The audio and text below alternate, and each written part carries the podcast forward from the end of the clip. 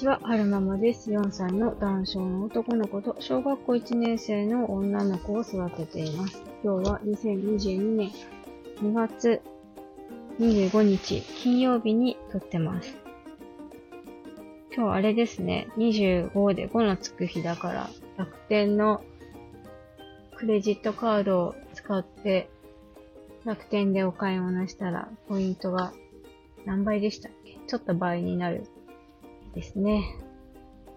なんか、夫の服の山を今、なんかダイソーかなんかで買ったランドリーボックスにポンポン入れてたんですけど、自分で畳んでねって思って 自分で畳んでねって思って入れてたんですけど、もう量が多すぎて、なんかその、ランドリーボックスがね、変形しちゃったんですよね。で、夫の要望としてもうちょっと頑丈なものが欲しいっていうことだったので、この間ね、楽天で丈夫そうなカゴを見つけたんですよ。だから、それを今日ポイントアップでだし、買おうかななんて思ってます。えーっと、今日、そうそう、今日は午前中、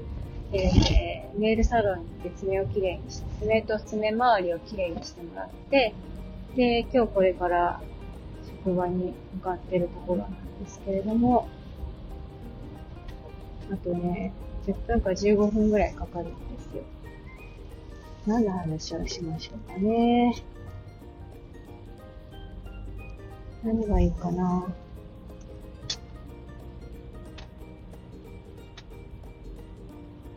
はるくんのトイトレの話でもしますかね。この間、あの、地元の男性の子たちの、なんかコミュニティみたいなのに入ってるんですけど、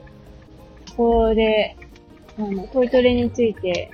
Zoom でお話しする会があったんですよね。で、なんか、我が家のトイトレ事情に興味を持っていただけたので、どんなことをしてるかっていうのをお話ししたいなと思います。と言っても、まだ全然その、始めた、始めた段階っていうか、ちゃんとできてるわけじゃないから、胸張って言えるわけじゃないんですけれども、まずなんか、はるくん自体は、保育園ではほぼほぼトイレでおしっ成功してるらしいんですよね。おしっこって、おしっこしたいよっては言えないけども、とうんと、保育園でのトイレは、えー、行く時間が決まってるから、うんと、みんなに合わせてはるくんもトイレに行って、えー、ちゃんと便座に座ってシーって出してる。でもまあ、神経性膀胱もあるから、全部できらなかったりとかはする、だけれども、まあ、ほぼほぼおしっこは出せてるよと。で、先生のアドバイスとして、あの、便座に座らせた状態でシーって言って、はい、おしっこ出しますよね。で、おしっこ出たなと思っても、ちょろちょろってはるくん出たりする時があるので、まず、便座に座らせた状態で、足に、あの、パンツ型のおむつをね、通してしまうと。で、えもう出ないかなーって思った時に、素早くハルくんを立たせて、シュッと、その、おむつ履かせるんですって。そうすると、あの、なんだろう、尿漏れ、おしっこが床にこぼれちゃうとか、そういったことが防げるってことでしたね。えー、今までうちで使ってたあの補助便座は、アンパンマンの補助便座で、手前に、ね、ハンドルがついてるタイプのものだったんですよ。くるっとひっくり返しても使えるんですけど、あのー、ステップがついてないから足がブランブランするんですよね。で、えっと、それに座らして、おしっこしってすると、うんと、便座から降りるためには、よいしょってまたがないといけないじゃないですか。で、またぐってなると、そのまたいだ時におしっこしょーってしちゃって、床がおしっこだらけになっちゃうってことがよくあったんですけど、あの、先生のアドバイスにあった通り、その、なんだろうな、おしっこ出した後、足におむつを履かしてシュッてやるっていうのをやったらいいかなと思って、えー、棒状便座をね、買い替えたんですよね。手前にハンドルがついてなくて、代わりに、あの、サイドに手を掴めれるようなハンドルがついてあって、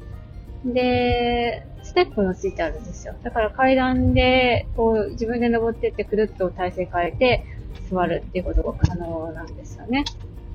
で、このステップがついてるっていうのがやっぱ重要で、おしっこ終わった後に、まずその足におむつ、パンツを履かせるじゃないですか。足に足を通し、あ穴に足を通してパンツを履かせて、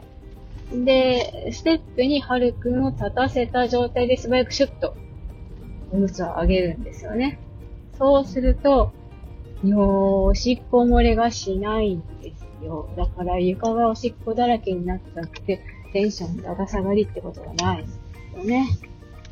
最近は、だからそんな感じで、えー、はるくんを、時々